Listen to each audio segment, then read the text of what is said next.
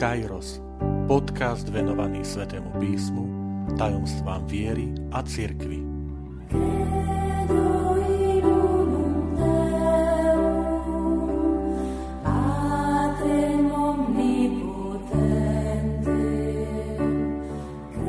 Šesťdesiata druhá časť.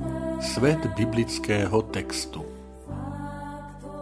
Vitajte pri počúvaní tohto podcastu – Volám sa František Trstenský, som katolícky kňaz, farár v Kešmarku a prednášam sväté písmo na Teologickom inštitúte v Spišskom podradí. V predchádzajúcej časti sme si rozprávali o hermeneutike ako o umení správnej interpretácie, že čo všetko je potrebné mať na pamäti, ktoré prvky, elementy vstupujú do toho procesu, ktorý my nazývame pochopenie, porozumenie textu. Rozprávali sme si o hermeneutickom kruhu, o tých troch e, prvkoch autor, text a čitateľ. Samozrejme, stále platí, že pre nás je Sveté písmo Božie slovo, že tým prvým autorom je Boh. On je ten, ktorý pohol tú vôľu, schopnosti e, svetopisov tej ktorej doby, aby zapísali Božie slovo. Ale zároveň sme si vraveli, že Sveté písmo je Božie slovo napísané ľudskou rečou a teda všetko to ľudské môžeme skúmať. A dnes chceme rozprávať o biblickom texte. Biblický text znamená, že text má význam sám o sebe aj bez autora. Totiž aj pri neznámom autorovi chápeme zmysel textu. Čiže nie vždy je nevyhnutné, že ja musím vedieť presne meno, priezvisko autora, aby som porozumel text alebo dielo, lebo však máme diela umelecké, ktorých autor je neznámy a predsa to dielo hovorí samo za seba. Takže aj pri, pri čítaní textu Eh, môžeme povedať, že čitateľ priamo odpovedá na ten text. Eh, je, také pekné, eh, taký pekný výrok, že raz, keď už autor vytvorí to dielo, tak to dielo začína žiť vlastným životom. Už nezávisle od autora, autor zomrie, dielo zostáva. Um, to znamená, aj týmto spôsobom, že svetopisec, vedený Duchom Svetým, skomponoval, zostavil nejakú knihu, spis, list. E, ten spis, list žije svojim životom, e, pretože je plný Ducha Svetého.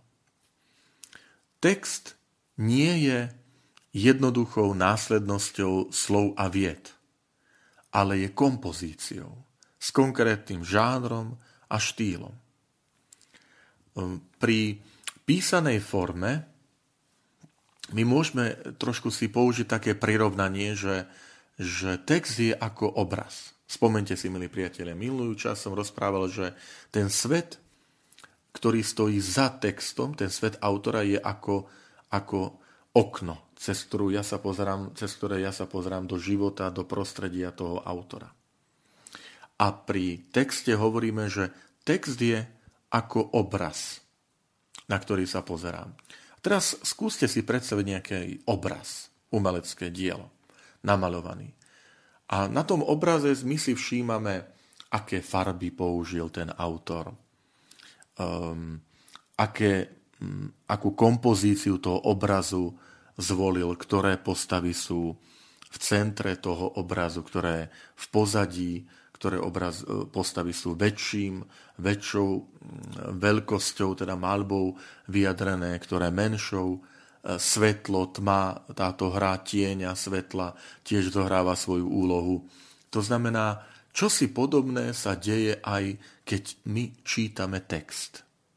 Keď čítame text, tak tiež tam funguje, e, fungujú tieto zákonitosti, ako je jazyk, slovník, gramatika, štruktúra vety, rôzne literárne typy, žánre. To nám hovorí autorovi. Že či tie vety sú ťa, ťažšie, zložitejšie alebo jednoduché, či opakuje istý, isté výrazy, aký jeho slovník, či je bohatý, chudobný, či vnútri toho textu sú ešte niektoré literárne žánre, prirovnania, ako začína, akú štruktúru má ten text. To všetko my môžeme skúmať a v prípade Biblika aj skúmame. Totiž pre nás nie je jedno, že akým žánrom je napísaný ten ktorý text. Dáte mi zapravdu, že um, podobenstvo nemôžeme rovnako vysvetľovať, pristupovať k tej interpretácii, k vysvetleniu, tak ako ku textom napríklad rozprávanie o zázrakoch, alebo historické texty, ktoré rozprávajú. Že každý ten literárny žáner má isté svoje zákonitosti a práve porozumenie tej, tej funkcie toho textu, toho literárneho žánru, e, nám pomáha správne ho aj interpretovať. Že um, hrozí riziko, že ak ten text ja vytrhnem z tej literárnej reality, tak hrozí, že ho aj nesprávne interpretujem. No a znova aj dnes vám ponúkam taký veľmi jednoduchý príklad. Ehm, v Matúšovom evanieliu 5. kapitole je Ježišova reč na vrchu, kde pán Ježiš hovorí, ak ťa na hriech zvádza tvoje oko, vylúb ho. Ak ťa na hriech zvádza tvoja noha, otniu, ruka, otniu a tak ďalej.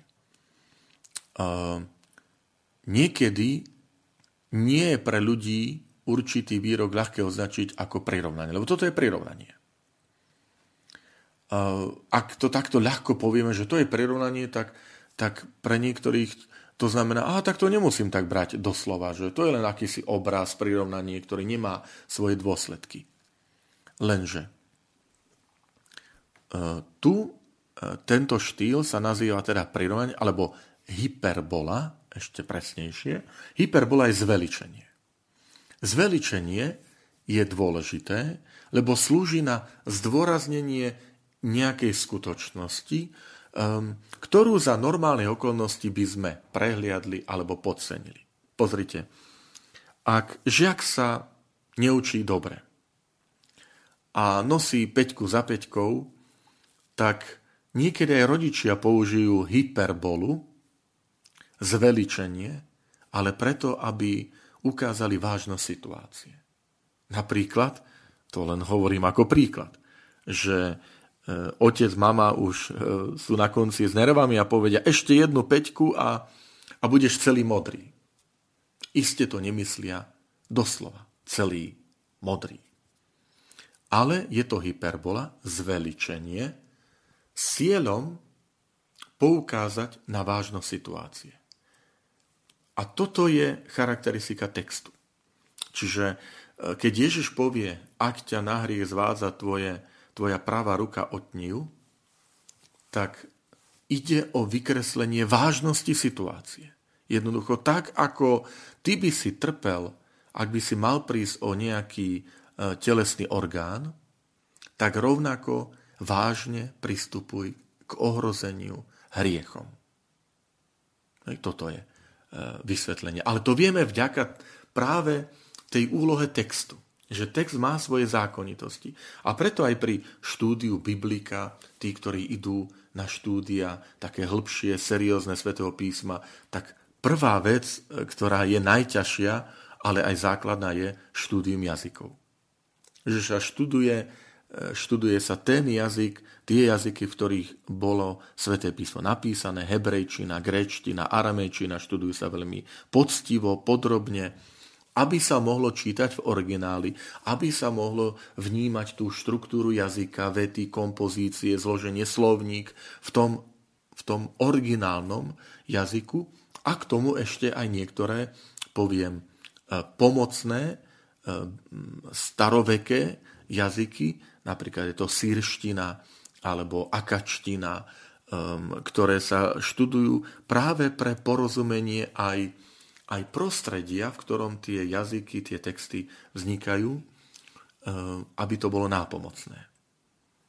Takže gramatika, jazyk, štruktúra má svoj význam. Literárne formy, žánry, žánre sa, stup, sa študujú a chcem vás pozbudiť, aby sme to nepodceňovali. Že vždy je dôležité tak si ten text aj trošku tak ohraničiť, že čo je taký blízky kontext. To znamená ten taký bezprostredný, čo tej udalosti predchádza, čo za tou udalosťou postupuje alebo nasleduje. Jednoducho, že ten text je akoby kamienok mozaiky. Že keď ho zostavovali autory, jednotlivé udalosti, texty tak, ako na seba nadvezujú v nejakej knihe, napríklad v Evanieliach, tak on nechcel len ako e, nasekať, poukladať vedľa seba texty, ktoré by same o sebe nemali nejaký súvis. Ale on im dáva istú jednotnú líniu. Má to hlavu petu, má to úvod, začiatok. Evangelista začína narodením, detstvom Ježiša Krista, potom začína tým krstom Ježiša Krista, pokúšaním, e, činnosťou a smrť a zmrtvých stane, že má to poukladané. Ale to znamená, že aj tomu uspôsobuje, prispôsobuje výber textov, že im dáva nejaký úvod a, a záver, za ktorým potom nasleduje ďalší úvod a záver inej udalosti, ktoré evangelista naznačí tým, že povie, odtiaľ potom odišiel a prešiel na druhú stranu a tam urobil to a to.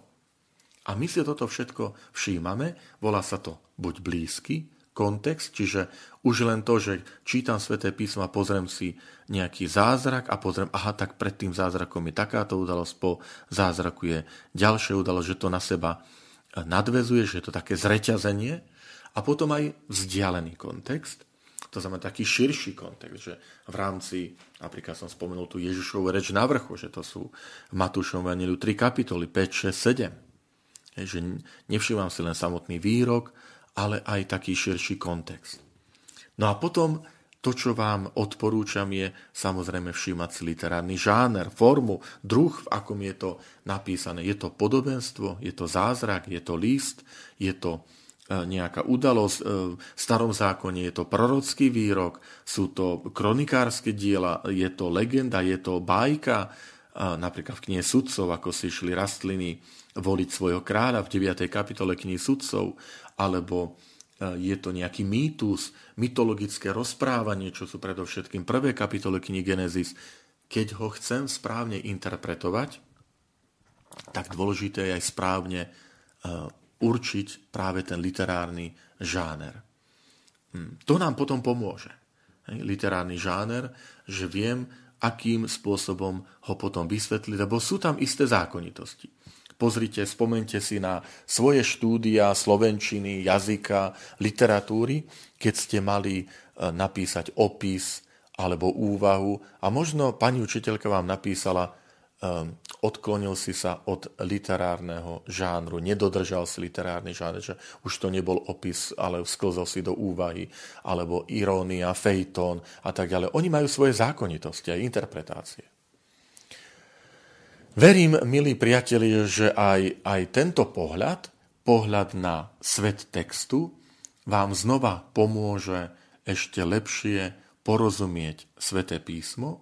Opäť pripomeniem tú pomôcku, že spomente si ako svet, e, text ako obraz. Že tak, ako si predstavte, že ste v múzea a pozeráte na nejaké umelecké dielo, na obraz namaľovaný a tam si všímate veľkosti postav, ktorá je vpredu, ktorá je v ústraní, ktorá je svetla, ktorá je tmavá, hru svetla, tieňov, farby a tak ďalej, že to môžeme robiť aj pri texte, že si všímame, kde sa dej odohráva, ktoré sú hlavné postavy, ktoré sú pozitívne, ktoré sú negatívne.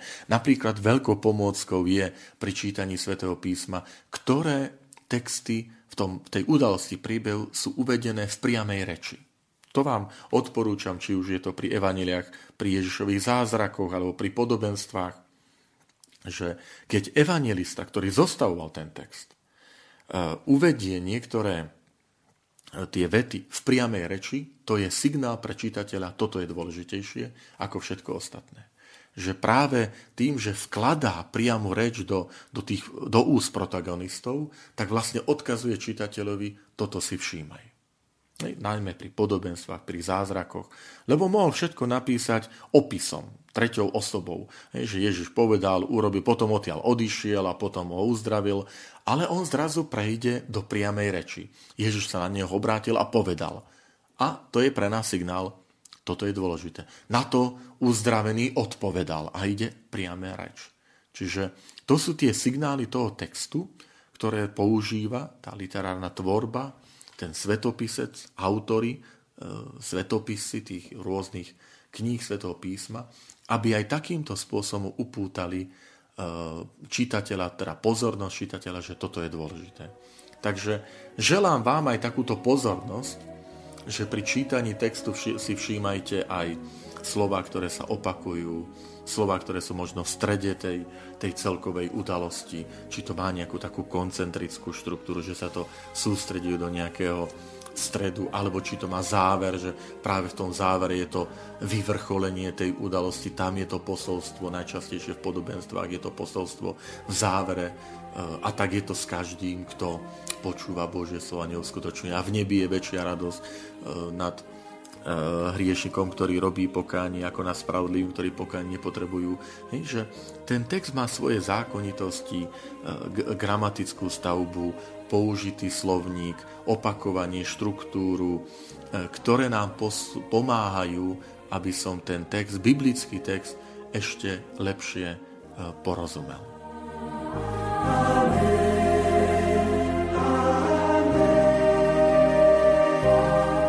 Ďakujem, že ste počúvali tento podcast. Teším sa na ďalšie stretnutie s vami. Sledujte naše aktivity na web stránke farnosti Kežmarok www.fara.kezmarok.sk alebo na Facebooku farnosti Kežmarok.